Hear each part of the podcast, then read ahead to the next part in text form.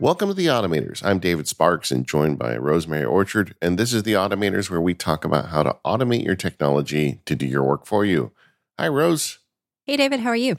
Excellent. Uh, today we are going to be talking about image automation. Both of us have mm-hmm. a bunch of different stuff we do to automate images, and we thought it'd be fun to share that. And we're going to be running the gamut today multiple platforms, multiple automation systems. This is going to be a fun one.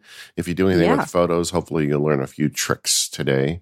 And um, in the bonus section, Automators Max, we are going to be covering uh, the evolution of our podcast automation nerdery. Rose has gone completely over the deep end on some stuff she's doing, and we're going to talk through that and uh, and you know always tempt me to follow her over the cliff because that's what Rose does so well. I mean, is your home really smart if it's not reading your calendar to figure out when you're supposed to be podcasting? Yeah, there you go. Is it? These is questions really? and others may be answered or not later. Okay, well, we're going to talk about that in Automators Max today, but but the the focus today is is image automation and we've had this one on the list for a while because both of us have this like bizarre collection of little tools we do to deal with images. And I think that's true for a lot of people. I mean, there are folks listening to the show that are professional photographers and they've got really expansive, you know, automation stuff built out in Lightroom or or uh, Photoshop. That's not really where we're going today. We're dealing more with the way people have different types of images and ways to just make that easier with automation because it's not easy to do this stuff manually it's always hard to remember what the buttons you're supposed to push are and it takes a lot of time and i feel like this is an area that is absolutely ripe for automation. Yes definitely and i think it's one of those things where eh, eh, there are so many different areas of this that we're probably going to end up doing like 16 episodes to cover this in total because as we were you know preparing for the show i was looking at it and going okay well depending on what we're talking about with images like if we we kind of look at this as a, a bigger media thing, you've got um, screenshots and you've got photos, and then you've got like maybe a picture that you took for reference. Like the other day, uh, I um, was trying to buy some hooks to fit over my doors. Um, and so I measured my door and I photographed like my door with the tape measure on it yeah. so that I would know which door it was with that measurement. And I, you know, I wrote it down as well. But then I've got this reference picture. And then on top of that, you know, it's it's not technically an image, but you've got video that you record as well, which, you know, it, it's not technically images, but because it tends to be recorded on the same device, it usually ends up lumped into the same category for processing later. And so, you know, it, it, it, you've also got, you know, all the different devices that you may take images on and so on and so forth, which you know, can make it really tricky to actually get started. And this is one of the reasons why I think image automation is such a, a useful tool, even if it's just something um, relatively simple like what my dad does, which is at the end of the year, he takes all the pictures that he's taken throughout the year, regardless of what camera it's on, and he renames them all. Um, and he's just using Finder's built-in rename for this, by the way. Um, and oh he just, um, you know, gets it to to just set the file name to the date and time that the picture was taken. That's yeah. it, and and and then it's really simple. Um, and and you know, because he's just sorted it in Finder by the date, date time column, and he just renames it.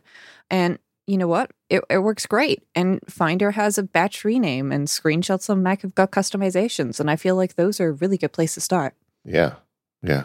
I, I feel like there is a lot to this. You know, when you're talking about reference photos, it's really remarkable to me how nice that is to now have a camera and video camera with you at all times. I mean, I was fixing the toilet the other day, you know, I mean, because that's what you do when you're a homeowner. And like there was a thing in the water closet behind it, and I wasn't sure what I needed to replace. So I took like four pictures, went to the hardware store, showed him the pictures, and like, ah, and he takes me right over and says, This is what you need.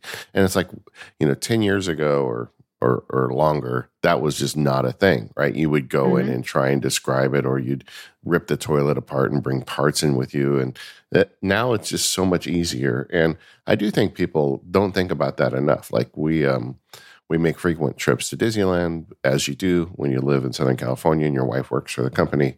And um, I always take a picture of the parking spot. Every time I go, I stop and take a yep. picture of the parking spot. And then every time I go, I see people walking around when I leave. I see people walking around scratching their head saying, "Where did we park?" And they don't know, right? Mm-hmm. Uh, Disney's really smart. They this is like an automation too, by the way. They track where they are parking people by every 10 minutes. Like they're like, oh, you what time did you arrive at? If you arrived at 10, 15, you were on the Mickey level in the C row. You know, they they figure it out for you because people are dumb. But I don't ever need that because I take a picture and that, that's kind of cool. But that also creates a lot of images in your photo gallery that you probably don't want to keep forever. Yeah, yeah, and you know there's a couple of different ways around that, and I think we'll probably get to that when we when we talk about you know our favorite ways to deal with this later. Yeah. Um, but spoiler, shortcuts definitely comes into play here because Yeah. you don't need to keep these images forever. So you know you can just have them dumped into a specific folder. Yeah. Um, but you know, I I think it's you know it's it's surprisingly uh, useful. Actually, uh, I'm going to recommend this as uh, a feature. The um or a, a tip for people looking to do any image automation. Um, if you use the Photos app on iOS, and even if you don't really use the Photos app on iOS, if you go to the Albums tab and you scroll down and scroll, scroll, scroll to uh, utilities, and then you see duplicates, you'll be able to see, yeah, duplicate photos. Um, and it will allow you to just quickly go through and merge things so that you can be like, yes, I want uh, these two exact copies to be merged and so on. And I think that that sort of stuff is a really good way to get started when it comes to just cleaning out the basics. Now, obviously, if you've got thousands and thousands and tens of thousands of duplicate images here, you may not want to do it on your iPhone. You may want to do it on a, a bigger device or a more powerful device or using other software. Um, but things like that are a really good place to get started. And I, I'm, I have to say, David, I've been really impressed with you know the number of features built into iOS and macOS that can make handling and wrangling and creating these things much easier. Yeah, it's kind of surprising. Uh, This is a new feature. In fact, I would say that one of the first grounds or first automation tools for people using images is the Photos app because this app has evolved so much over the years. In fact, this duplicate feature, I believe, just came out this year. I don't think that I think this is when they first added it, if memory serves. And the um I remember the first time I loaded it up, there were like thousands of duplicates in there. But now Mm. it's all handled for me. And that's because, you know, I'm married and my wife and I share photos and you know, this you inevitably get duplicates in your library when you got a house full of people. Um, but now it's very manageable and I can go in there and, and check it on my phone. But uh, that used to be a whole thing, right? We we would have had to write some custom script or down, get a special app, and now you just go into the Photos app, find duplicates, and it does an excellent job. It shows you when the sizes are different, so you kind of you know figure out where you're going with it, and you know you're off to the races. In fact, I, I, let's nominate that as our first automation, the, the find duplicates button. Yes, yes. Um, and um, as a follow up to that, for anybody who is looking for something perhaps a little bit more powerful or mm, a, a different way of doing things, I'm going to also recommend Gemini by MacPaw. Um, uh, I should note they're the creators of Setapp who are sponsoring this episode, but that's not why I'm recommending this. So Gemini on iPhone and iPad is specifically looking at image duplication, and it really tries to be very smart about it. Um, and it's all local and on device and everything. Um, and then if you are looking at Gemini on the Mac, which is included in Setapp, which is sponsoring the show, um, then um, you can just do duplicates of like all the files, but th- that includes your photos. And that could be a very useful tool to quickly go through and just power on and be like, okay, and I'm done with this, um, which, you know, is uh, definitely a good place to get started. Yeah, there there are some other automations built into the Photos app that people don't realize are there. And you know, I've always loved smart lists. You know, Mac or the Apple team on the Mac historically has done this great job. We've talked about it on the show. In fact, I'm assuming your dad might be using some smart lists when he's doing his uh, his I'm annual afraid work. not. My dad's using Adobe Bridge. Um, Okay, So, well, okay, you yeah. know. Yeah, he's not even using Lightroom. He's using Adobe Bridge. Um, and uh, Adobe Bridge does actually have a built in rename function, but uh, I, I got him onto the Finder version a while ago because I thought Bridge might be disappearing and I didn't want his workflows to break. So, uh, yeah, I'm, I'm glad that, uh, you know, Fi- Finder can do a heck of a lot as well.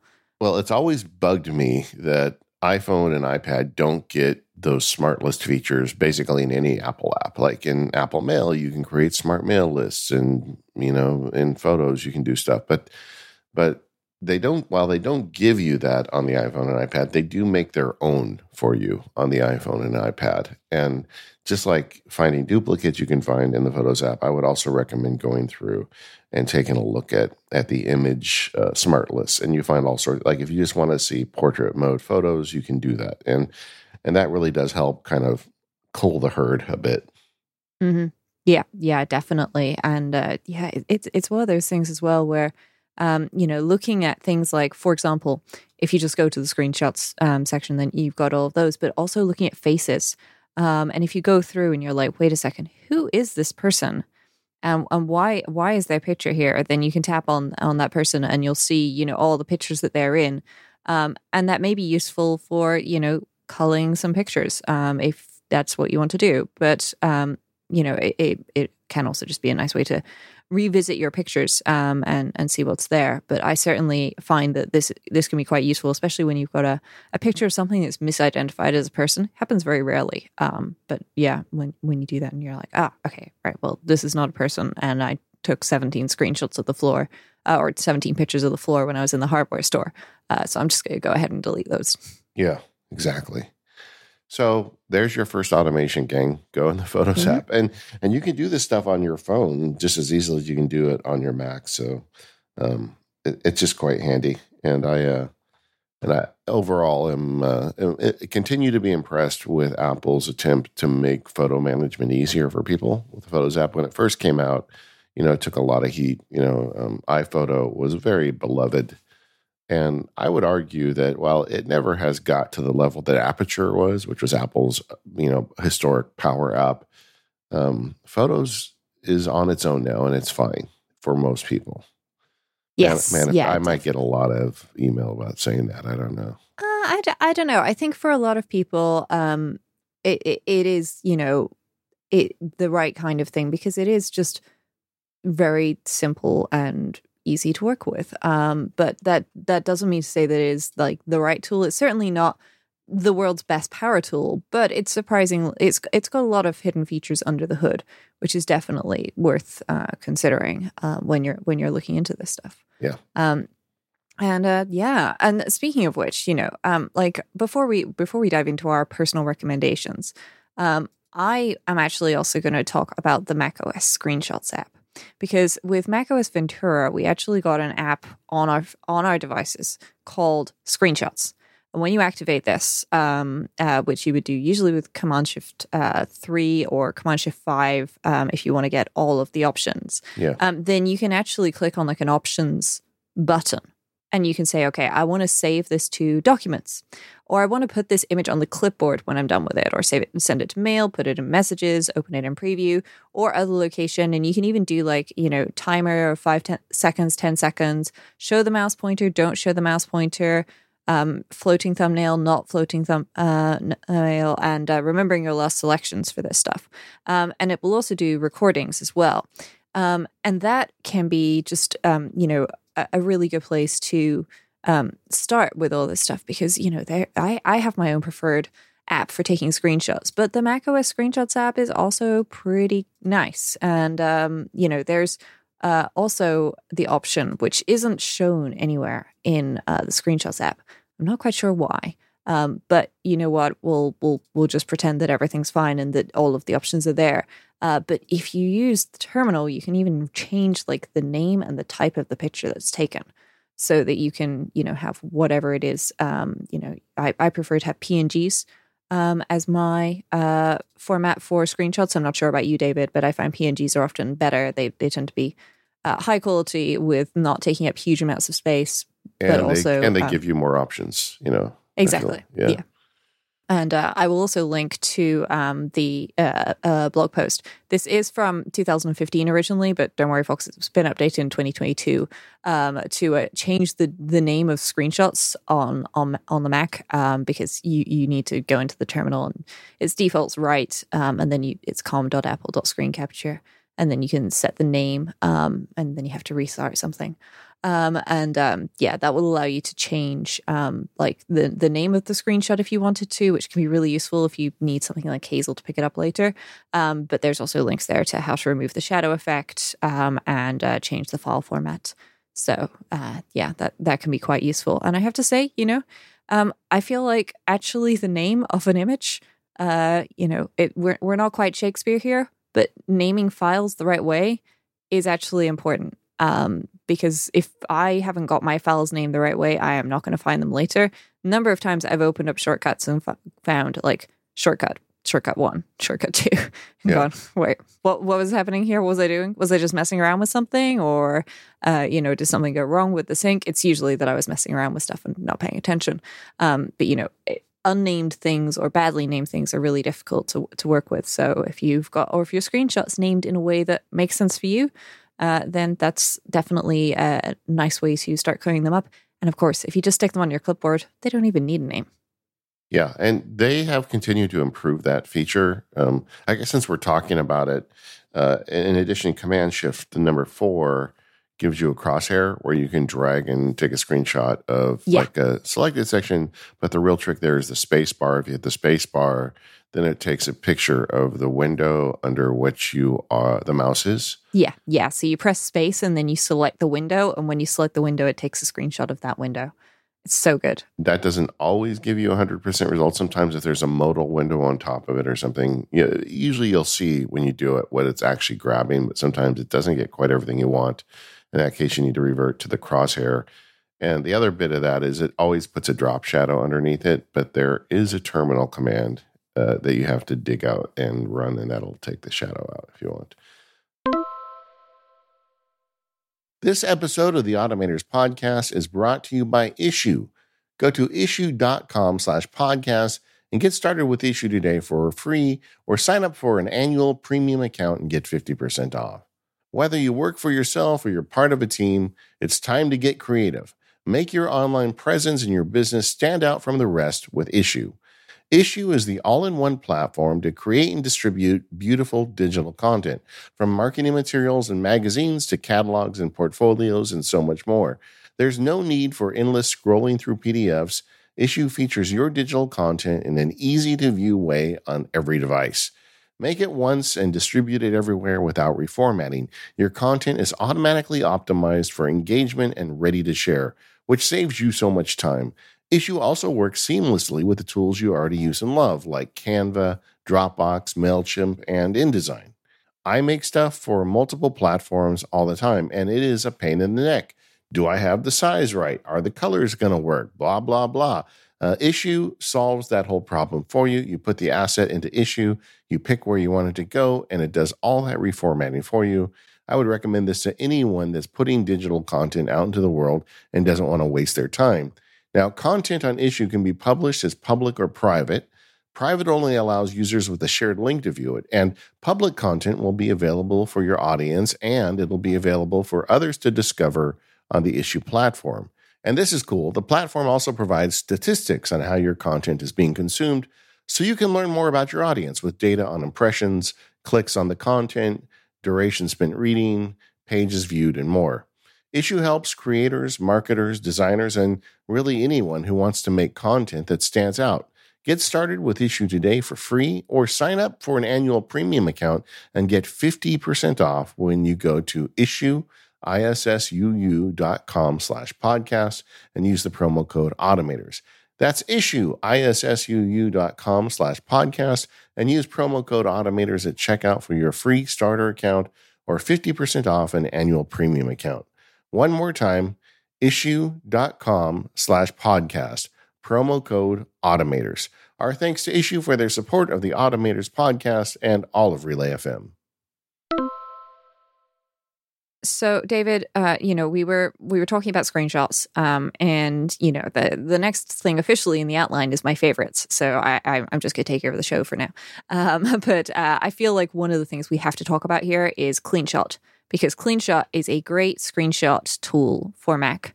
But I personally feel like it's an automation tool as well because the number of times I don't create a file because I didn't need one because I was using CleanShot is actually pretty high. And not needing to organize a file that I didn't need um, or get rid of a file that I didn't need is definitely, you know, that's automation basics. Zero. Don't don't don't have things that you don't need. Um, you know, so if you don't waste, uh, you know, you don't waste all of your time organizing or like creating Hazel rules to delete stuff. So uh, I'm using CleanShot. I'm guessing you're also using CleanShot because it's a great app. Um, and uh, yeah, we should we should talk about this. Yeah, I mean the best way to manage a file is not have a file, you know. Yeah. And uh, uh, so CleanShot, I I was resistant to it because I was so good at using the built-in screenshot tools. I thought I was a pro, and I'm like, look, I know all the tools. Then uh, I believe it was a year and a half ago, Apple released the their their screenshot app, which which picked up even more features that we we just got done talking about. I'm like, well, I don't need that CleanShot thing, but I was already a Setapp subscriber. It's part of Setapp, so I went ahead and downloaded it and immediately saw that this is superior to the built-in Yeah. Apple tools. And uh, like Rose was saying, one of the, let- let's just talk about some of the ways I feel this is an automation tool. Uh, one of the things is you can set a destination to a screenshot uh, just like Rose was saying, so you don't have to save the file. And that's huge. Yes. Yeah. So, um, just uh, for clarity for folks, just like when you take a screenshot on iOS and it appears and it hovers in the lower left hand corner for a little bit, and you know, CleanShot has this as well on the Mac. And then, depending on what settings you use, um, it can hover around in that bottom left corner on the Mac for as long as you like, um, or for example, until you interact with it. Um, and this is one of the things I love because a number of times I um, am talking to somebody and they're like, I, I don't see this thing. Like, where is this thing that I need to click on? So, what do I do? I take a screenshot. Okay. And probably Command Shift 4 for this. Maybe I take a screenshot of the whole window with space. Yes, I've set uh, CleanShot up to use the exact same um, uh, keyboard shortcuts as the, the built in uh, screenshot tool. Um, and then, okay, so I've got my screenshot and it appears and it hovers in the lower left hand corner. And then I click on it and that is where uh, you get uh, get the options because when you mouse over it to click on it, um, you you get uh, sort of uh, some some icons appearing as an overlay. So there's close, there's pin to keep it around for a while. There's upload if you want to use it uh, with the cloud upload service. Um, and there's a pencil in the bottom left. In the middle, there's also copy and delete, but we'll come back to those in a minute. But if I click on the pencil, then I get a really, you know, nifty little built-in animation tool with arrows. Uh, there's like a blur something out, so you can just you know drag and it'll just pixelate whatever's behind it. Great for for uh, you know information that you don't want to keep. Um, you can even add more images on top. Okay, so you can add screenshots and things like that. And this little built-in tool is really really useful um, because you can also um, you know just uh, not you know you you you don't have to then save the image. When you when you're done you can save the image. There's also a drag me option at the bottom. Um, but but the done just puts it back as that little floating icon in the bottom left. Um, and also there's a share icon um, pin and, and and copy as well so that you can you can just keep those. And the number of times that i use this um, and then you know I, I I've done everything that I need to do, um, and and then I can just delete the delete the image, and I'm done. It's it's huge, uh, and that for me has been a humongous time saver, like humongous. Um, and uh, yeah, uh, the the other things that uh, I I've done, um, which um, definitely worth looking at in in CleanShot's main general preferences. Um, there is uh, an after capture section where um, you can check which options you want to happen after capture and you can set them separately for screenshots and recordings. So if you occasionally do like a video recording of your your desktop, like you can have that do different things to what uh, a screenshot does, which is very very useful. And also, I love the fact that I can hide my desktop icons while capturing because every so often I'll, I'll chuck a bunch of stuff on my desktop um, and it will disappear after 24 hours. But you know, I don't want it in my screenshots. So the fact that I can customize this and just have them be hidden is is really nice. Yeah. So there there's so much to this app. It, it reminds me of BetterTouchTool in the sense that it feels like it started as a screenshot app and the developer just went crazy with it and just just keeps adding things. I mean, um, one of the things they do is they make it really easy uh, to have you replace the built-in screen uh, shortcut, uh, screenshot shortcuts that we were talking about Yeah. before the break.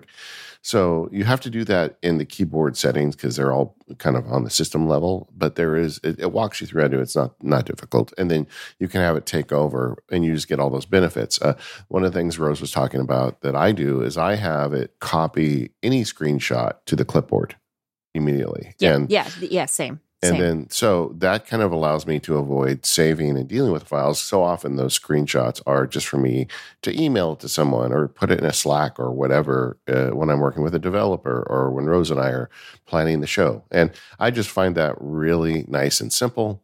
Um, another thing, I mean, it, it does OCR. I mean, I didn't even know it did that. So I started digging through the settings for, for uh, today's recording. Uh, Mhm. you know, uh, m- one of my favorite features is that it has the ability to hide all the icons on your desktop. And you combine that with very robust shortcut support. So, what I've done is I have attached a shortcut, Control F10, to toggle the desktop icons.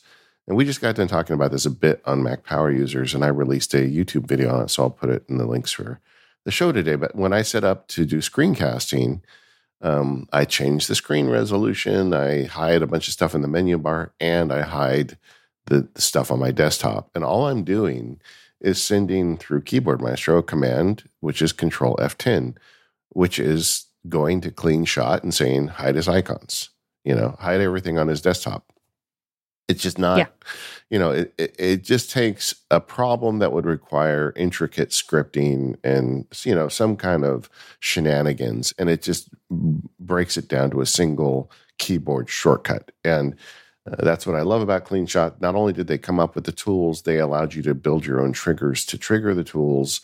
And, you know, you can automate the whole screenshotting process really, really deeply with CleanShot X. I, I can't believe how much I resisted this app and how quickly I realized, man, that was dumb. I should have been using this the whole time. Yes. Yeah, same. Um, and another thing that I want to mention that is built into CleanShot, which I'm sure some of you are going to go, wait, what? This exists? Is um, there's a screenshot history. So some of you may be familiar with uh, apps that support clipboard history. So, for example, I use Alfred um, to manage my clipboard history. Keyboard Maestro also has this built in, where essentially what you can do is if you've copied a number of things, you can go back to a previous thing that you've copied to repaste it. Well, CleanShot also has a screenshot history built in. Um, and this is accessible from the menu bar. If you go to the the, the menu bar icon and you click it, uh, and then you click to you know screenshot history, uh, I believe it's called uh, capture history. Sorry, uh, it's capture history. Then it'll show you all of the things, and then there's also you can filter for just screenshots, just videos, or um, just animated images. Um, and so you can you can also customize in screenshot how long you want to keep stuff for. I actually have stuff set to three days, um, just because um, you know I'll I'll go through uh, phases of taking lots of screenshots, and then I won't take any screenshots at all. Um, but this can be very very useful, especially if you're somebody who doesn't want to keep the images when you are um, when when you when you save your screenshots or when you take your screenshots. If by default you don't keep your images, I definitely recommend turning on that or in, um, increasing your capture history because it will uh, definitely make your life a little bit easier. But yeah, it, it is such a useful tool, so I I have to recommend it. It is great, um, and uh, also makes it uh, nice and easy to you know you can turn off the sounds that happen when you take a screenshot. Uh, and uh, I don't don't know if you can do that with the Mac OS built-in uh, screenshot app. I don't feel like you can, but I like the fact that I don't have to have it enabled Yeah. uh, on particularly my work machine because it's my work machine and I'm in the office and then there's this loud shutter sound of Yeah.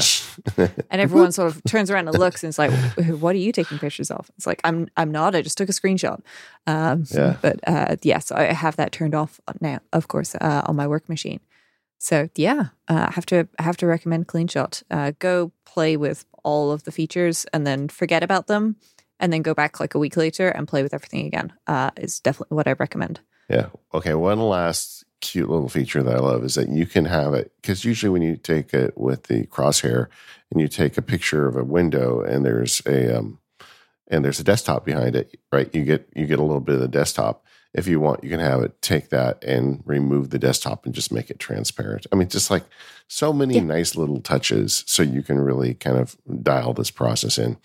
Uh, I guess we're saying go check out Screenshot or CleanShot X if you want. If you do a lot of screenshots, I often wonder is that just like a podcaster or like blogger thing that we take so many screenshots, or are people out in the world taking a lot of screenshots too? I, I was about to say, I feel like a lot of people take a lot of screenshots, and then I Yeah. realized that my day job is developers and testers. Yeah. So the people I interact with most of the time are people going, "This doesn't work," and somebody sending a different image back, going, "But it does work." Um, and Yeah. so that that's possibly a little biased, but I do know my parents use screenshots um, quite a bit. Especially, uh, my dad will take a screenshot and send it to me and say, "What is this?" Um, which you know um, isn't always the most helpful thing because uh, he he's usually forgetting to tell me the name of the app that he's in, which is something I've never heard of. But at the very least, I've got a picture, so I can I can take a guess at what it might be. And I, I can tell you that like we had uh, since we last recorded Rose, the car failed. Our our hmm our uh, nice car that we it's all paid for um, gave up the ghost, so we had to get a new car. And I negotiated the deal largely over the telephone with the dealerships, and they were sending me images all the time, and I was screenshotting and sending them stuff back. And um, it, it reminded me that yeah, people who don't make their living doing stuff with the internet actually take screenshots too. So yeah. And my kids do it a lot too. Like for school stuff, they're always taking screenshots. So yeah, if you're out there and you take more than a few screenshots a month, you you probably owe it to yourself to install CleanShot X. Yes, yeah. I have to say, actually, one thing I, I realized uh, the other day when I was talking to my mum is, uh, you know, sometimes on a website you can't copy the images. Like they've got it set up so that you can't like right click on an image to copy Yeah. it or whatever. Um, and um, you know, because you know the people who are creating these websites are like, yeah, we don't want people copying our images. That that's not going to happen. Uh, so my mum works around this by just taking a screenshot. Yeah. um, which you know completely defeats their their aim. Um, and so there we go. It's so dumb. You know, I I don't know how you do that. How you not have people take shots? Everybody figures that out. All right, Rose, but there's more to it than just screenshots. We talked at the top of the show that there's different media types that involve images. Can we use automation to sort that mess out for us? Yeah, we can. So one of the things I've done, um, and I I used uh, a CleanShot for this because it exposes all the settings that you can change on the Mac uh, Screenshots app without having to dig through the terminal. Um, so I've changed the name of all of my screenshots and screen recordings, and I've saved where they get saved when I choose to save them, so that they go into my downloads folder. Because Hazel watches my downloads folder. Hazel does also watch my desktop, but I, I don't like having loads of screenshots there. I find the downloads folder is great. It's in my dock can click on it. I can see like the most recent thing and, and drag it off wherever if I, I have saved something. Um, and Can I interrupt so, there? Let me just ask: Yeah. Do you have Hazel sorting into subfolders in the download folder? What's it doing No. in the download folder? So Hazel's primary job in my downloads folder is to delete things. Uh, because if it's in my downloads folder, I probably don't need to keep it. Yeah. Um, and so it goes into my downloads folder. My downloads folder is in my dock, so I can easily drag stuff to, you know, other locations when they need to be kept. Yeah. Hazel will watch for things that need to be kept and move them to the right place because, you know, Hazel knows about a lot of this stuff. If I download like a payslip, obviously that's going to go get saved. Fortunately, those are PDFs, not images, so we don't need to talk about those today. Yeah. Um, but um, basically, you know, Hazel uh, will keep screen recordings around for a week and screenshots around for two days um, in general. Um, there, there are some like I, I've settled on this because two days I found is like enough time that if I've taken a screenshot of something and then, um, you know, I, I, I realize, you know, I and I think okay that I'll, I'll keep it because I might need it. You know, it's it's not usually the same day that I need it. It's when I'm following up on something the next day that's like, ah, yeah, and you need that. So obviously, I could go get it out of the CleanShot history, but if I made the point of actually clicking the save button, I figured keeping it around for two days is good. And screen recordings, um, you know, they, they a week seemed reasonable. I don't take many screen recordings, Yeah. um, but yeah, so so those stick around for a week, um, and then they disappear um, unless they get renamed uh, in some way, um, which rarely happens. But um, you know, if if I if I rename them to something else, um, then they they will probably get moved um, as part of that. But yeah, so I I start with uh, Hazel in the downloads folder to just get rid of the things that you know. Usually, uh, screenshots and so on don't don't need to be kept for me. I don't know about you, but a lot of the time, um, you know, unless I'm doing something like writing an update for Take Control, um, I'm not going to keep my screenshots. And if I am writing an update for Take Control of shortcuts, then I'm going to move those screenshots when I've taken them um, which is when Hazel will then, you know, hop in and rename things for me. Yeah. No, I'm the same way. I they they don't last long for me. Uh, quite often they get incorporated into some other sort of media or they get published, and I don't need them. Um, I do have uh, I do have an occasional need. My, my rule requires the word screenshot to delete it. Um, and like like when I was doing the car thing, I was I would go in there and change their name so they didn't get deleted. Um, you also have the ability with CleanShot uh, to have it prompt you for a name every time, but I don't do that because I rename them very infrequently, and I don't want to have to do it every time just because I do it once in a while. Yeah, and I I think that that's the uh, that's the thing, isn't it? Um, it, you need easy ways to handle this stuff as is appropriate for for you and the thing that you're doing. So one of the things I will do um, is when I am writing, say, an update to take control of shortcuts, um, I put a shortcut in my dock. Um, and then when I take a screenshot and I click save, um, or if I don't click save, I can just grab it from the little preview icon. Yeah. Um, I can drag it onto the shortcut, and then that shortcut will ask me what I want to name it to. Uh, make sure it gets lowercase and everything, and and and uh, you know no spaces in the name, and stick it in the right folder for me. Um, and so it doesn't matter where where I grab that screenshot from; it's going to move that to the right location. Um, and you know, it, it, it's just one of those things where I don't usually keep stuff in my dock for things like that, but you know, for the couple of weeks or a month or so that I'm working on that, I'm very happy to take up a dock space for a particular shortcut so that I can easily rename these files and then it can go away again. But those those shortcuts will prompt me to do, you know, the renaming. It's also available under the the right click quick actions option. Um, but you know, it depends on depends on how I'm interacting with something as to you know what I want to do. Um, but yeah, there, you know, it's I find it's very like having a, a good basic file name is not just critical for you know image automation. It feels like it's a, a really basic foundation stone for a lot of automation. Um, and you know sometimes you need something to name something right, which is where the OCR built into a screenshot could happen.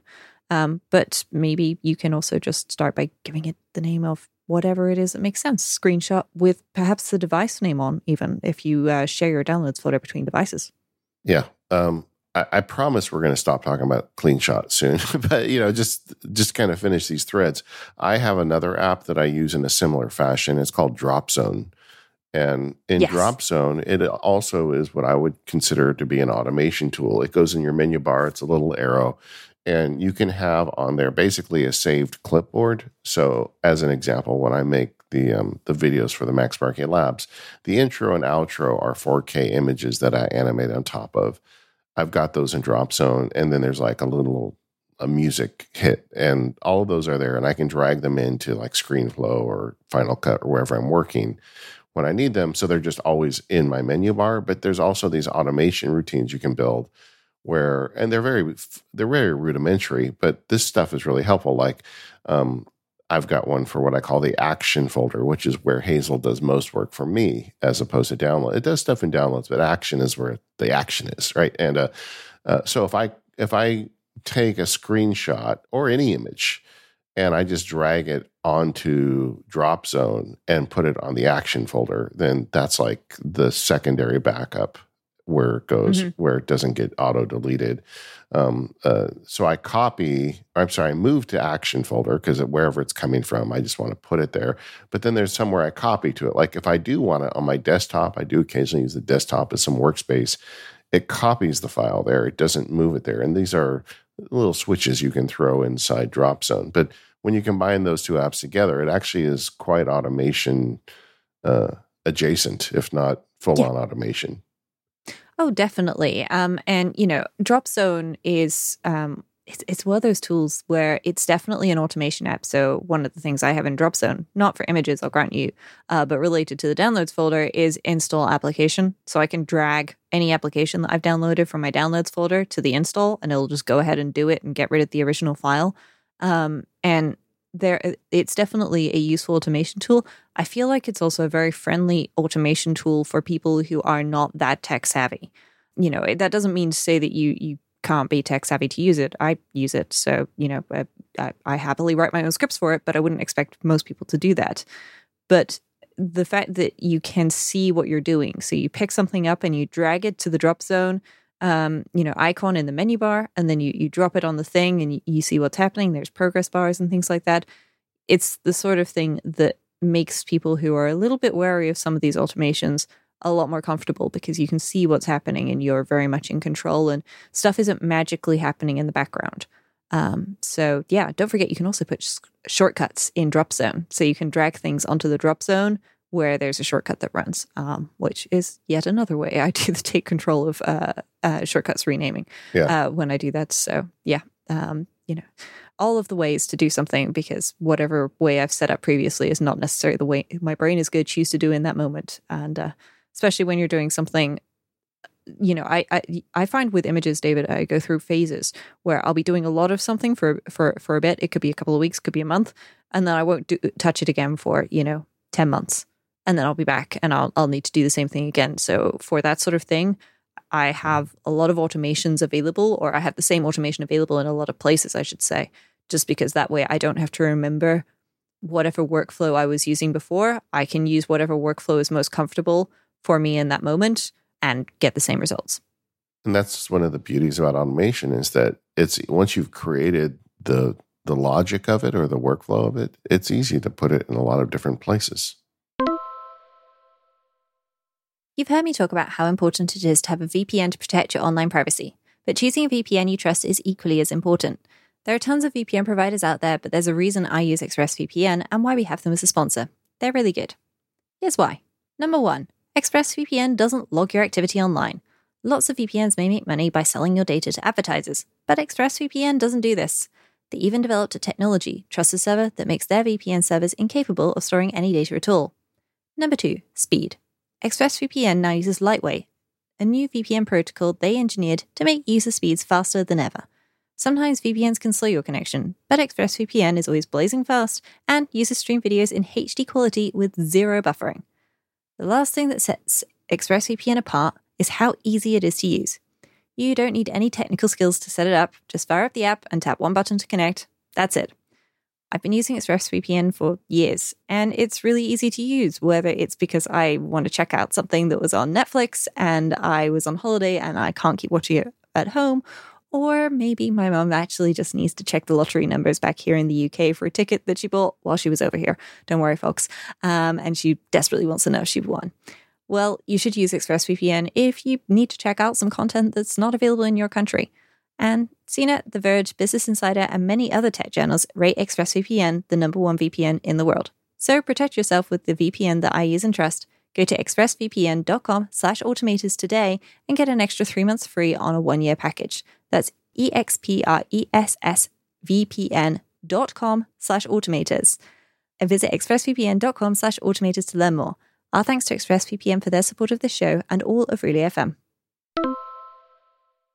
All right, Rose, let's talk a little bit about automation we're applying to images that are not screenshots and, you know, just kind of the day to day stuff.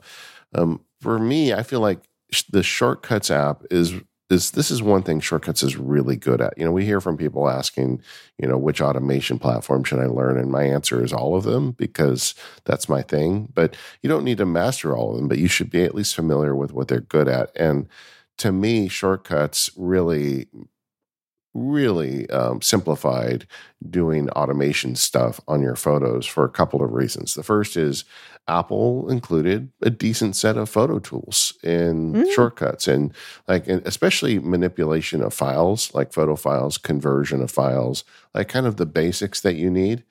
And I feel like the third-party app developers, the you know the photo app developers that have jumped on the shortcuts bandwagon, have brought some really impressive additional steps in that you can do with shortcuts and photos. Definitely. So, um, you know, for this, I I I definitely focused on looking at shortcuts on the Mac um, because you know we all know that shortcuts on iOS has got a lot of powerful uh, tools in it, but uh, when it comes to the Mac, uh, I don't know about you, uh, David, but I don't have all of my pictures in photos because I have a lot of pictures in other places because they're not photos; they're not part of my photo library. Yeah. On iOS, it's easy. You take a photo and it goes into your photos library by default. Um, and so, you know, I, I always want um, more options. And so I was going through and looking, and I have to say, Pixelmator Pro definitely gets, um, you know, a, a, a couple of check marks and a gold star in the shortcuts actions uh, category because they have all of the shortcuts actions. You know, they've got inverting images, masking images, improving the lighting of images and videos, improving hue and saturation, cropping, getting a person mask from a photo, and all sorts of things. And bearing in mind, this can be combined with all of the photos actions, which, you know, on Mac, there aren't as many. Um, unfortunately, there's selecting photos from your photo library, um, you know, getting the last import, getting the latest live photos, and so on. But, um, you know, when you combine that with under the category for um, media, there are image editing options which aren't photos specific, they're image editing. So there's converting images, filtering images, masking, overlaying, overlaying text on images, resizing, and all of that. You'll find that you can actually just point and click to, to drag a bunch of these things together very quickly. Um, yeah. And, you know, especially something like combining images, uh, I often find that um, I need, like, I'll take like two or three images and I need to stitch them together in some way because, you know, I want to send them to somebody. Um, but if I send, you know, if I send in messages to you right now, David, four pictures, they're going to appear as a little stack. Um, and if I want to send you pictures like photos, that's great. Um, but sometimes I want something that's a bit more like I've put something together with like an Instagram layout. Um, which actually there is a layout app for Instagram that will let you do some of the fun stuff like this. Um, but honestly, I also just use shortcuts for this most of the time because I can say, hey, combine the images that I've selected in a grid and share. and that's it. Um, and and that can be very nice when you when you want to share something that's sort of a bit like a scrapbook um, type effect with somebody. Um, and you know you can add some text over the top or put an image on top or whatever it is that you want to do um, before you you then send it on. And it, it's quite nice to be able to do some of the effects or similar things like you get in many social media apps without having to use those social media apps because a lot of them downgrade the quality and so on. So, yeah, this is a nice way to uh, keep everything at the highest resolution. All right, you covered a lot there. I want to go back a little bit. The um, yeah, sure. Uh, Pixelmator Pro. Uh, several years ago, I just decided I, when they came out with went from Pixelmator to Pixelmator Pro. I bought it when it came out, and I decided I'm not going to like go down the Adobe rabbit hole. I'm not a professional photographer. I just want to use Pixelmator, and boy, has that decision paid off because um, they have been very aggressive about the artificial intelligence and machine learning algorithms that of all the photo apps, they're one of the best at that. And as Apple has uh, incorporated machine learning in all its platform on the Apple Silicon chips, not just the Mac, but you know, definitely on the Mac. Um, Pixelmator has always seemed to me like one of the companies that's leading the way on taking advantage of that extra silicon. And so there's a bunch of stuff you can do in Pixelmator Pro to a photo that that normally you wouldn't be able to do to a photo. Like you can resize it, you can, um, but when you build, you can build it up in size, but it'll auto fix it. Like you remember um, in old TV shows where they would have like the CIA and they'd have a really mm-hmm. pixelated photo and they'd push a magic button and suddenly the photo is clear. Well, that that's really not possible. I mean, you can't bring resolution to an image that does, doesn't have it. Yeah. Yeah. It, well, at least historically, it was impossible. and uh, the Pixelmator is using machine learning to actually do that. Like I had some old cool Star Wars wallpapers I like that were like back in the day where like 1080 was as big of a resolution as you would ever have on a screen. And and I wanted to use them and they were they were simple graphics, but I wanted to use them on my, you know, my big 6K monitor. And I just put in Pixelmator and had it blow it up and it, it smoothed everything out for me. So um, it does all this cool stuff, which is a form of image automation, really. But mm. n- not only can you do that, uh, so I'll call Pixelmator another uh, automation adjacent app. Uh, but you can call all that stuff in shortcuts. And Rose just mm-hmm. mentioned it in passing, but there on the Mac, if you have Pixelmator Pro installed, you've got an image editing suite built into shortcuts now. And yeah, they took not only did they do like the exotic stuff, but they also did stuff like like denoising and stuff like that. But they also took the built-in actions and made them better uh, like con- the conversion action, for instance, I think the Pixelmator one does a better job than the Apple one does. And like you can tell, there's a bunch of people that you know wake up in the morning thinking about images and go to bed thinking about images, and they made shortcuts out of their app, and It's really impressive. And if you want to do uh, image automation on your Mac, you probably should buy Pixelmator Pro. It's not a it's not a small purchase, but it's a lot less than a subscription to the Adobe Suite. It is. So what I mean, if if you only need the Adobe Suite for a month, then you could probably get at least um, Photoshop for I think it's nine ninety nine for the month. Um, but Pixelmator is a one time purchase of fifty dollars, and it does go on sale every so often. So uh, definitely worth considering if you need to do uh, image editing of any kind. And I have to say, um, you know, I I really like it as an image editing app. Um, and the fact that it has all the shortcut support as well is, you know, just even better.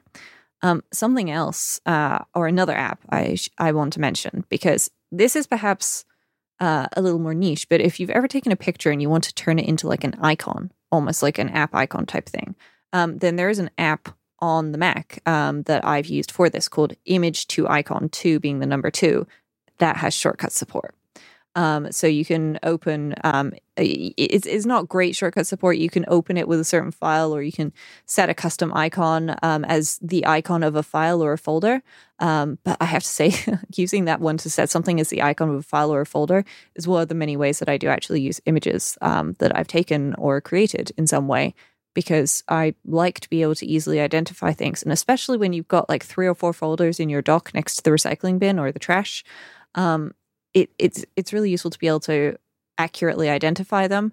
And uh, what better way than using a picture that you've taken, you know, by yourself or created? Yeah, it allows you to convert anything into an icon. Do you uh, that? Let's go down that rabbit hole for a second. Do you um, uh, put icons on a lot of your folders, or is it just the ones on the desktop?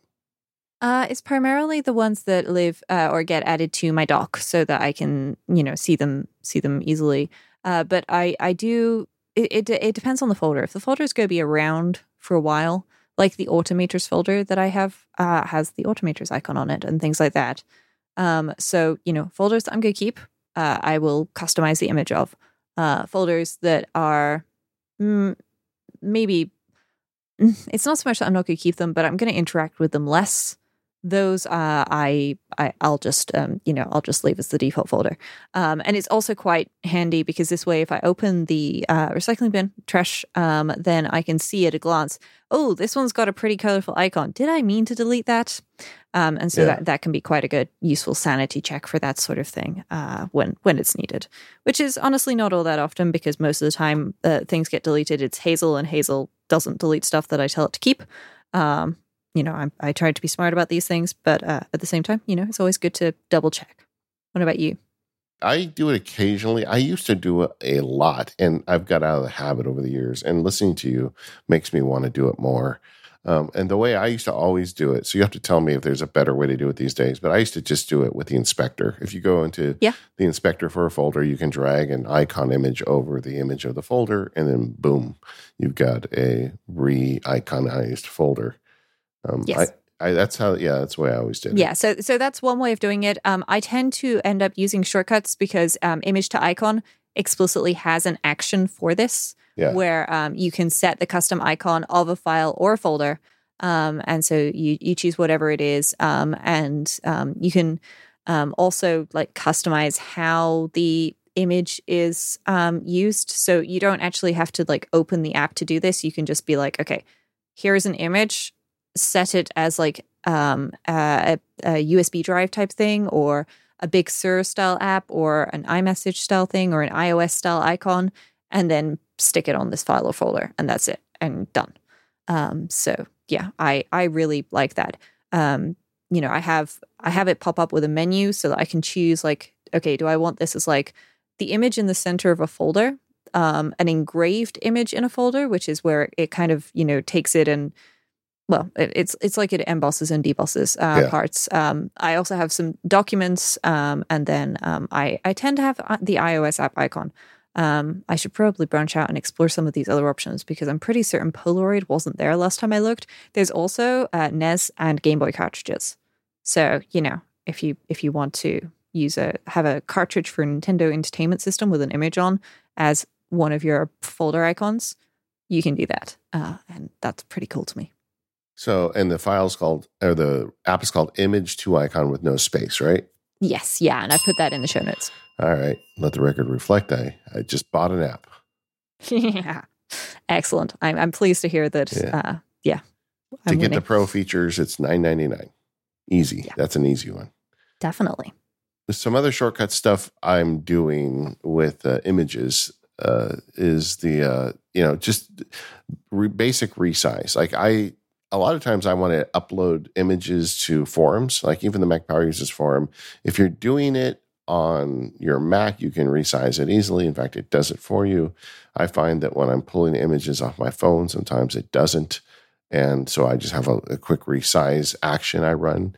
Um, and on the iPhone version, I'm just using the built-in resizer that is comes with shortcuts. I find that really easy.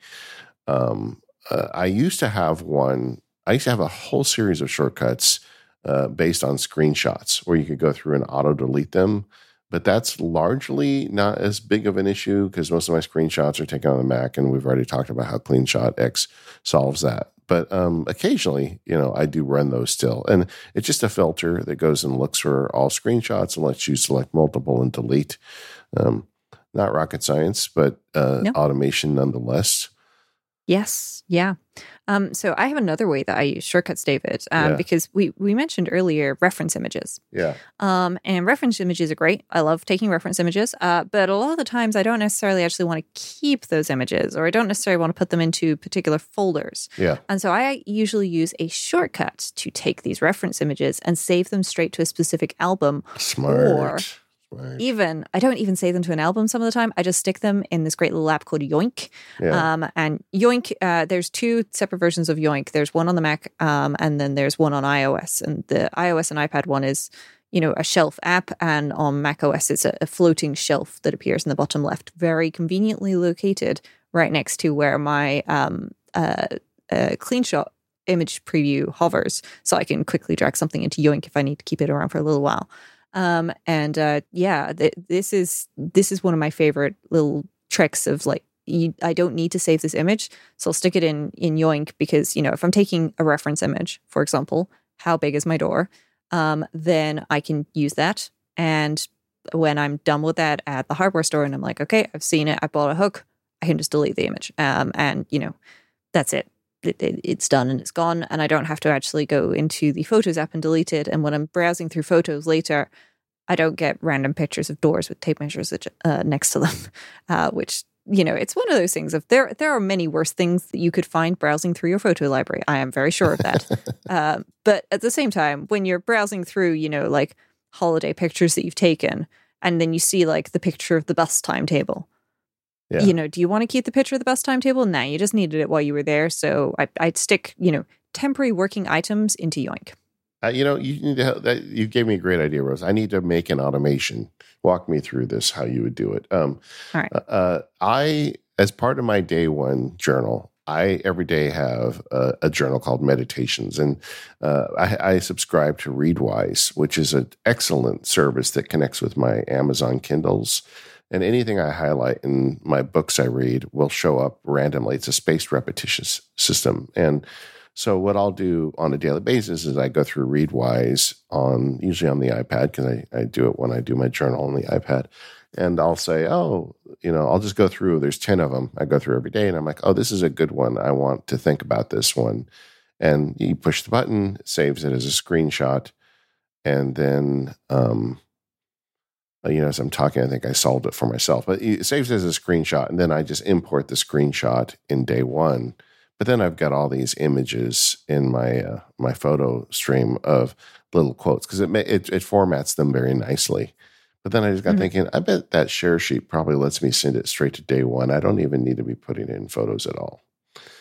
Quite And, uh, possibly. yeah. Um, so yeah, let's de- say it definitely doesn't. check. Let's say it doesn't. How would you solve that? Well, I mean, assuming it's in photos, what I would do is I would have a, a shortcut that you can run that just grabs like the most recent um, photo, um, and um, you know asks you to confirm, uh, and then puts in a day one to delete it, deletes it from photos.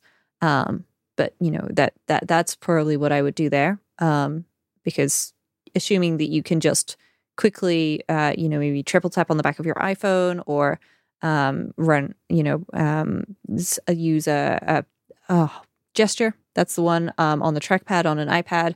Then you can trigger that uh, shortcut very quickly and very easily. Um, and you know, then you know, save save an image, save an image, uh, save an image, and then move the image. Save an image, move the image. Or you could have one action that you run when you're done with saving, and it asks you to just select the pictures and move them over. Yeah, now I see why I did, wasn't doing the day one thing. I just opened it up because it's like three taps to get to the save to day one, and it's one tap to save it. And it's like it's funny. Like as an automator, we go down these rabbit holes. We're like, well, I don't want to tap it three times. I want to tap it once. And then so the fact that I tap it once means that I need to write an automation and I need to do library maintenance. And it's just like getting back to the whole thing. The best way to automate files is not to have them. And mm-hmm. why don't I just tap three times? And that you know, it, it really takes like five seconds to do that. Yeah. Um, and that's much less time than it would take to run a shortcut, and definitely much less time than it would take to uh, create and debug one. So, yeah, I uh, I feel like yeah, I, I, I am sometimes my own worst enemy when it comes to this stuff. Well, I think it's one of those things as well where um, I'm sure um, some of the folks listening will have had this experience before, uh, where you uh, you end up being making your own worst enemy of yourself, especially when it comes to something like image automation, because you have a bunch of stuff backed up that you need to go back and deal with. Yeah. Um, and so, um, you know, I have uh, a couple of um, recommendations if it comes to something like that, where you've got, you know, a lot of images to deal with. Uh, you know, first of all, I would just do um, basic rough grouping of like this appears to be the pictures that I took while I was on holiday slash vacation in XYZ place. Um, or these were all the pictures that I took of this. Um, and just do it visually, and then you can go through um, with your leftovers and, and see what see what happens. Um, but I definitely recommend starting a little manual before you before you dive into the automation there. This episode of Automators is brought to you by Setapp.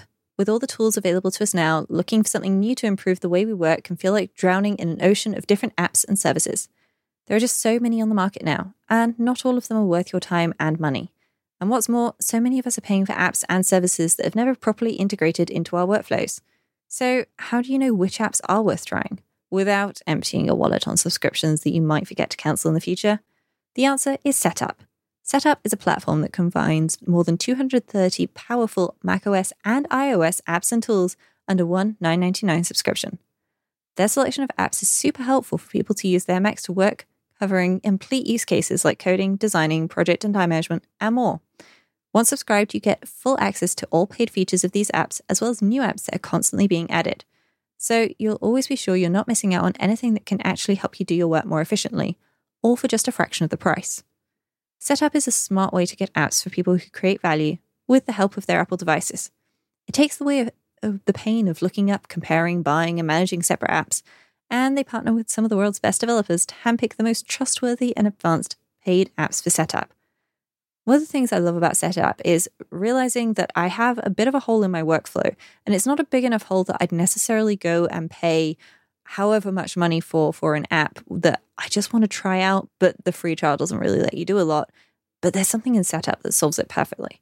And I found a number of these tools in various different ways on Setapp because that they solve my problems.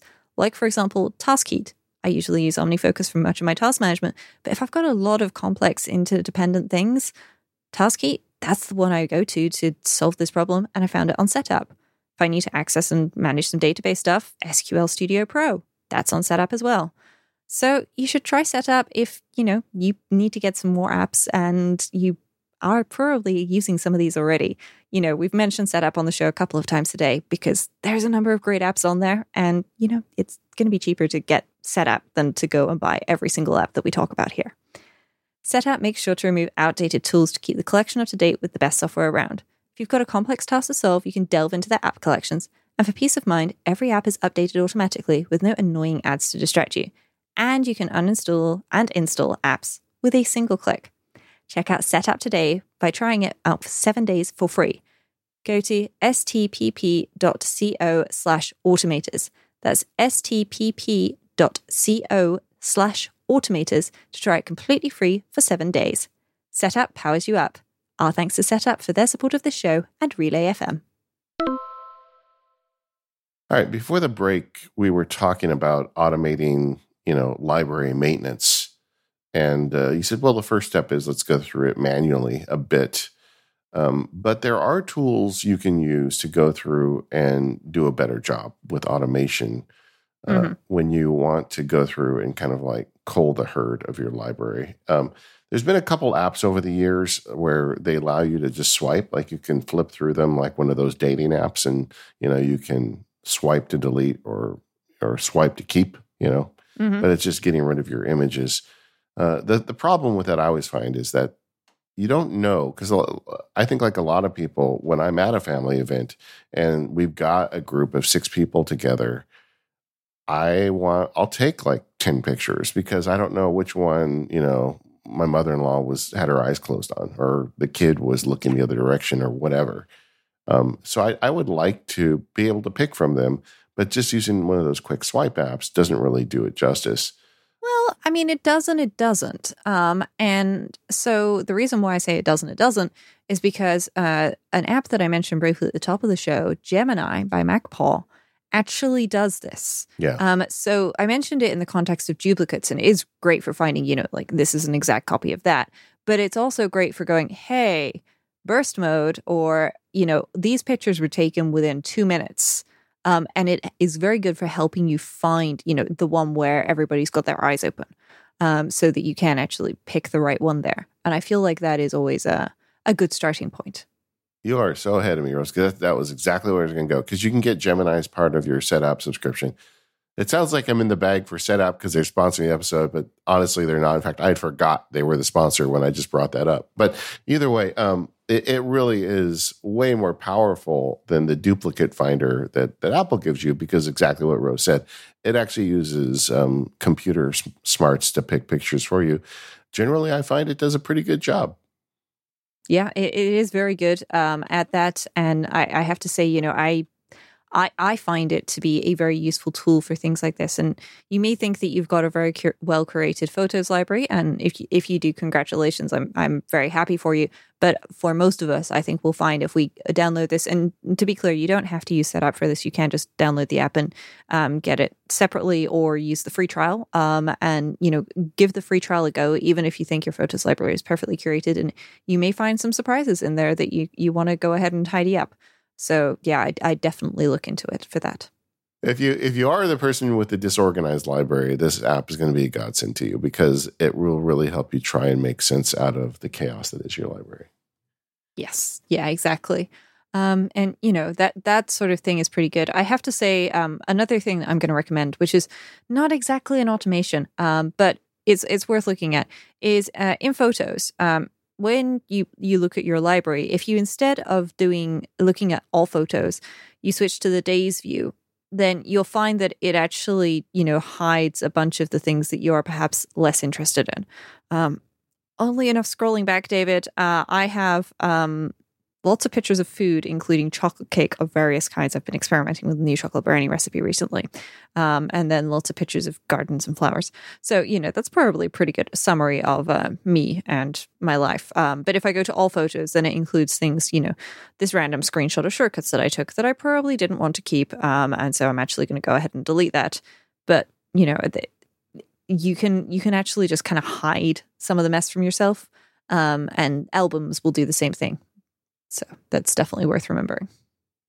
What about the problem arose of taking images and gluing them together? That's another one that apps have come in to automate for us. Yeah. So, you know, I mentioned earlier shortcuts can do this. Um, and it is very, very good for doing that. Um, uh, so you can you can lay things out and you can stick them together horizontally, you can stick them together vertically, or stick them together in a grid. Um, and if you need to get kind of fancy with how you're doing something, then you can you know, lay out the first two horizontally and the next two horizontally, and then stick those two together vertically in a grid of some kind. Um, another app which I'm going to recommend is actually the Layout app by Instagram. Um, now, this um, is not necessarily the best or the smartest app, but essentially you, you select a couple of pictures and then it gives you a couple of different layout options where it can do like just so I've selected four images right now and it's offering me a four up grid. It's offering me like four narrow horizontal options, uh, one big picture at the top and three smaller images at the bottom, four vertical skinny images, one big one on the left, three small one on ones on the right, and then that sort of thing in various other layouts. Um, and that's pretty good, I have to say. Um, you know, it's not perfect, um, but it, it's a good starting point. Um, and that's definitely one that I use from time to time. Um, and you don't need to have the Instagram app to use this, to be clear. It's just, you know, a free app for download on the App Store. But another one that I use, um, and this is probably because I take so many screenshots, David, but Picsew, P I C S E W. It is one of my best friends when it comes to screenshots, especially screenshots where it doesn't quite fit on one screen um, or I want to tidy up my menu bar at the top so it'll like replace the battery with full battery and change the time and hide my focus mode uh, icon um, and wrap a little device frame around it. But also, it can just be really good for hey, I want to stitch these two images together. So I take, you know, two potentially unrelated screenshots. Um, and then I select them in Picsew. It can't auto stitch them because it can't find any common ground between them. But I can just tap on, you know, like the the the the line where you know they've been stacked on top of each other. Um, stacked is perhaps the wrong word. Placed vertically uh, adjacent to one another, and then I can like scroll the top one down and the bottom one up, and so that I have you know uh, a nice uh, layout of whatever it is that I wanted, and that's definitely uh, something that I recommend. Yeah, that and that is the app to use. Picsew. I I tried others, and there was a time when there were three or four contenders, and then Picsew just kind of pulled forward, and it's great. A, a great use for this is if you do a lot of presentation work or you make um, like reports, like and you want to put images in them and have them uh, tap together. It, it gives you a usable image that's great. Uh, I like to use it sometimes when I do presentations, and then I will uh, put the entire image in, and then I'll duplicate the image in Keynote and use Magic Move to be able to kind of move between places in the larger image as I as I speak. And it's a it's a boss move. Everybody always like, oh, how do you do that? And it's really Picsew plus Magic Move. Yes. One thing I will say, if you've not downloaded Picsew before, you have, and you've, you know, maybe not used it in a while, is in Picsew, go to the settings, go to the export preferences, and turn on prefers saving as PNG. Um, and the reason why I say this is because if, like me, you like to use the device frames, for these images. If you do not turn on saving as PNG, then it will save uh, those images with a device frame on top as a JPEG, which means it's got a white background that you then want to go and remove afterwards. So if you just do the PNG, then you'll you'll save yourself um, a little bit of uh, time. You can also enable high lossless compression. You can save things specifically to a Picsew album. Um, and you can set the um, image dimensions for things. There's also like you can customize a default watermark um, and um, there's also under the smart recognition, you can turn on what you want smart recognition to do. So, do you want it to auto stitch recent screenshots, auto remove the scroll bar, and auto clean the status bar? Um, and then you can also say, okay, in the status bar, I want the uniform time. So that'll be 941. Um, original time, blank, or custom text. And if you put custom text in, then you can you can have whatever you want, including emoji, um, which can look a little odd, but you know it, it, it works. Um, and yeah, there's, you know, there's a bunch of options in here, and it's something that I find incredibly useful. Um, unfortunately, it doesn't have shortcut support, but it does have URL actions. Um, and so, you know, you can, you can use it through that. Um, but I also find I don't feel like I'm missing anything without having shortcut support. Uh, just because the process of stitching images together does tend to be a little manual, um, at least. So, yeah. Another category of automation that arose this past year is removing backgrounds. Uh, it used to be such a tedious process to remove a background from an image, and it just got progressively easier. You know, at one point, Apple, Apple made the Alpha removal tool that they've incorporated into Keynote and Pages and Preview. Um, but then third party apps like Pixelmator Pro got even more advanced to where like individual strands of hair don't get removed. Like it's very good. And then Apple went real mainstream with it last year when they made the feature where you can go in the Photos app and just drag like your dog out of a picture and it just gets your dog without the couch in the background. But this the shortcuts team is never going to let something like that happen without getting their hands on it. And uh, there are uh, shortcuts actions now that allow you to remove the background. And you can do that with automation now, which is kind of fun. Yeah. Yeah. It is really good fun. Um, and I have to say, you know, it is one of those things where you may not think, um, you know, think that this is particularly useful.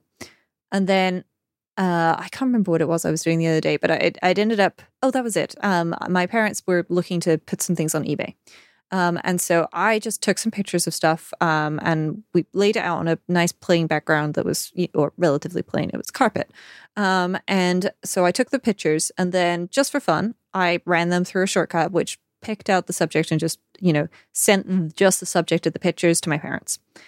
And that's the ones that they ended up using because, um, you know, they it, it just removed the background entirely for them, and it looked pretty good, I have to say. So you know, it's it's something you may not think that you need all that often, and you know, I'm not going to say that you do need it all the time, but it's definitely definitely worth considering. Yeah, yeah, and it's just so easy now. I wonder if that feature is used as much. I mean, when the is used as much now as it was when the feature first released. Like, I'm not sure it's kind of gone viral the way Apple probably wanted it to, but it is very nice to be able to to drag the background off an image and like send it to somebody. Yeah, yeah. I I don't know how often it's used either, but you know what? I also don't really mind as long as there there's you know at least a couple of people using it, so that the shortcuts team gets some stats feedback of like, yeah, we did this, you, you did a good job. Um, so you know, all good, all good there. So years ago, I made a um, a location removal shortcut, and basically, whenever you convert an image in shortcuts, uh, you have the option to remove metadata. And I always thought that was a nice way. Like if you have a picture of yourself at your house and you want to send it to somebody, but you don't want them to be able to see where it was taken, uh, it's just a conversion image shortcut. And uh, but it is converting the image at the same time, but that's fine. I'm putting it into JPEG. It's not a big deal. It causes some degradation the more you convert an image. And I got thinking beforehand, how are you doing? Or do you have a shortcut for that these days? And if so, how are you doing it? So I don't have uh, a shortcut for this, um, but that's not necessarily because I don't need one. But I think over time, um, app developers have become very aware that this is something that people are concerned about, um, and also uh, more regulation has come in to say that you know app developers need to protect people from themselves yeah. Um, and from accidentally you know revealing public information.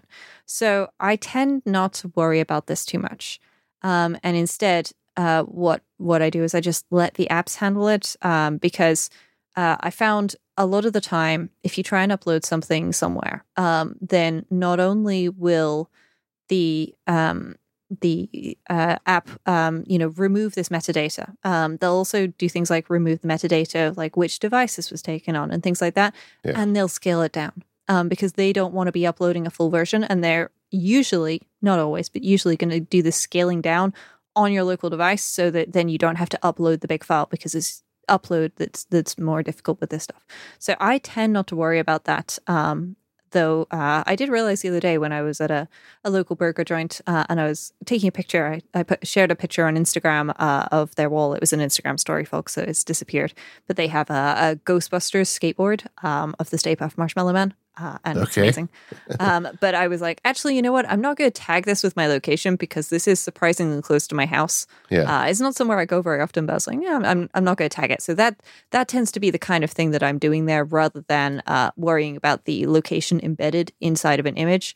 Um, but I think iOS is fairly good at, at not sharing that with with people. Um, you know, like unless you have full access to uh, the photos. Um, so I guess my you, question would be: Do does messages strip that data when you send somebody a message? I don't think it that does. That is a good question. We will have to test it after the show and yeah. find out.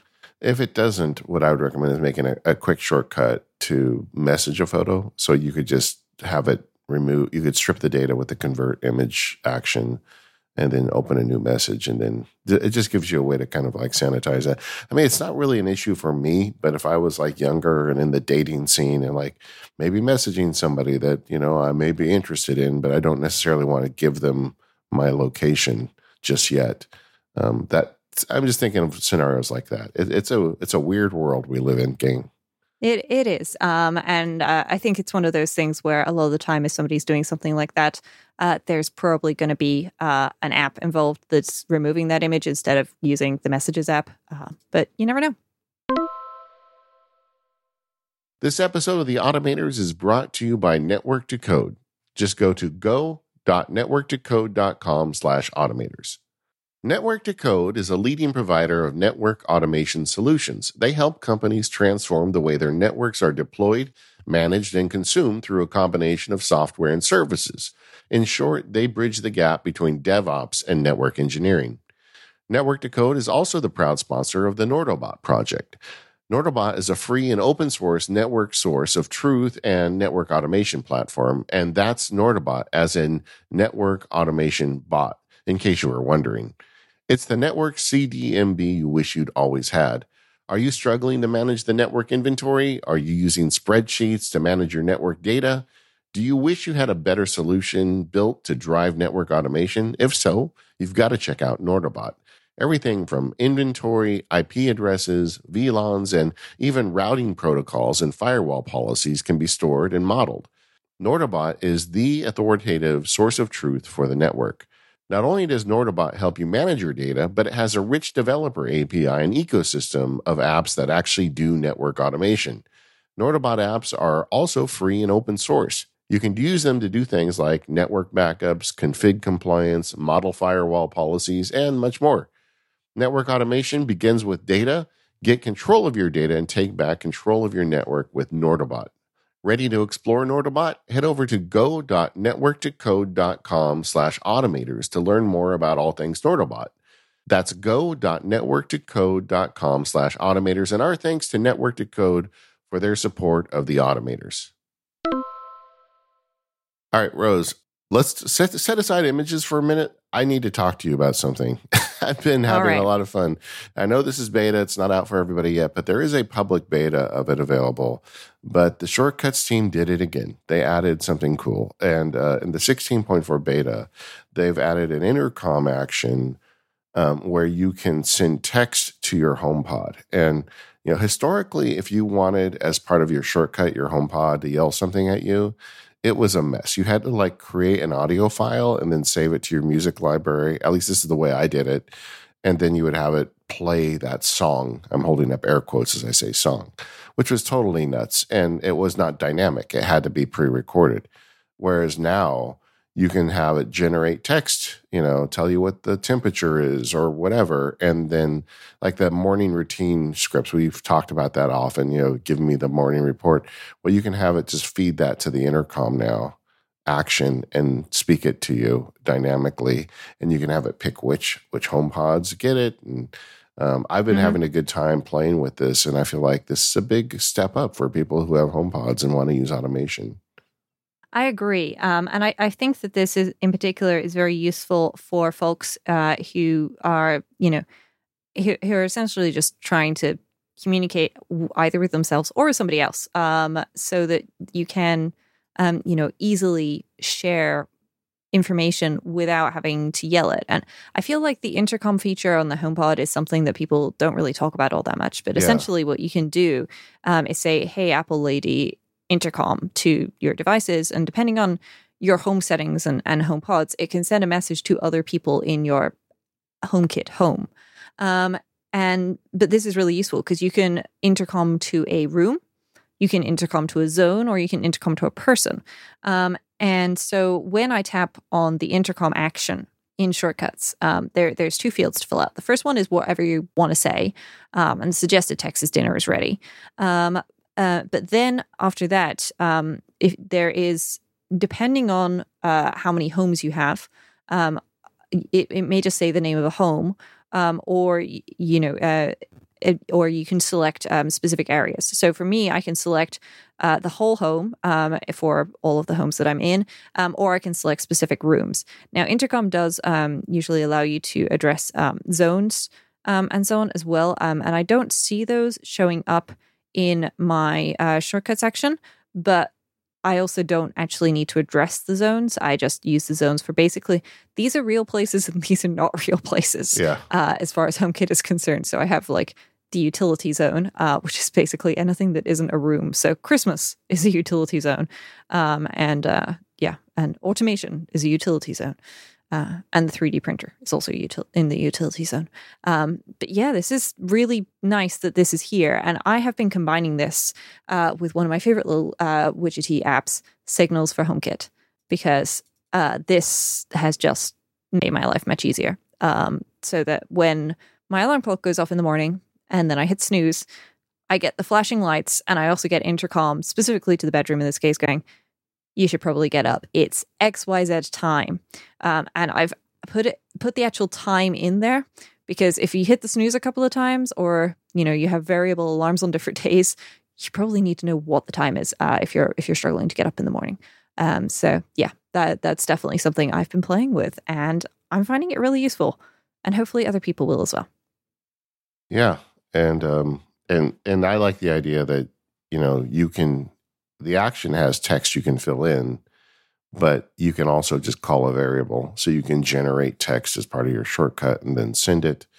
Um, like a couple examples right now, I've got it giving me text every day at 4:30 p.m. telling me it's time to shut down. That's a very simple one. It's using a time-based automation trigger. Um, I'm also perfecting one where if I'm working in the garage and Daisy comes home because they're not connected to the front door, I like to know she came home, you know, so it tells me when the front door opens uh, when I'm in the other room. Uh, so just like stuff like that. It's it's simple shortcuts, but you know that's kind of the idea of shortcuts anyway. And by allowing you to send addressable text to a HomePod, uh, you can make it easier on yourself, and you can make it easier on the people with you. Yes, uh, and that's definitely something that I feel like uh, everybody will appreciate or even like I could make it do one where when I'm leaving on my way home, I could I can address the HomePod remotely, so I can I can just make a shortcut rather than texting her I'm on my way and I'll be there in so many minutes. Uh, if you're with somebody who doesn't check their phone often, you can have the HomePod yell it out for you, and that's kind of nice too. Um, yeah. it, it is on the phone and iPad now. It's not on the Mac. The action. I'm not sure why. I feel like it should be, but you know, I guess we'll figure it out. Yes, I'm sure we will, and um, I think it's it's one of these things as well where um, it, it, it depends on what kind of automation you are uh, creating or running um, as to you know what it is that you you want or need from this. Um, so I I, I personally um, have found that this makes a lot more sense in my personal automations rather than the HomeKit automations. Um, but it sounds like you've been you've been finding both of them to be to be useful, David. Yeah, yeah. I, I just think it's a good it's a good step, and I'm glad they didn't hold it back for the next major release. It's you know, I, I'm really happy when I see the HomePod team pushing through stuff like this. Yes, though I have to say, um, so I was I was thinking, oh, actually, I have an idea for something that I'd like to use um, one of the HomeKit automations converted to a shortcut for, and I don't see the home the the intercom action in the HomeKit shortcuts actions, David. Are you seeing it there? Is that just my phone and I need to restart because this does happen every once in a while? Or is it maybe only available uh, in uh, you know your personal shortcuts? Yeah, that, it has to be through your personal shortcuts. Right. Yeah. Yeah. Okay, that makes sense. Cool. Then uh, back to my Pushcut automation server. It is. Yeah, there you go. Know, Pushcut continues to prove its value. Well, either way, there we go, talking about uh, image automation and some nice updates coming for us with shortcuts. Uh, we are the Automators Podcast. You can find us at relay.fm slash automators. We'd love to have you join us on the forums at auto, uh, talk.automators.fm. Thank you to our sponsors, Issuu, ExpressVPN, Text Expander, and SetApp, and we'll see you next time. Goodbye, folks.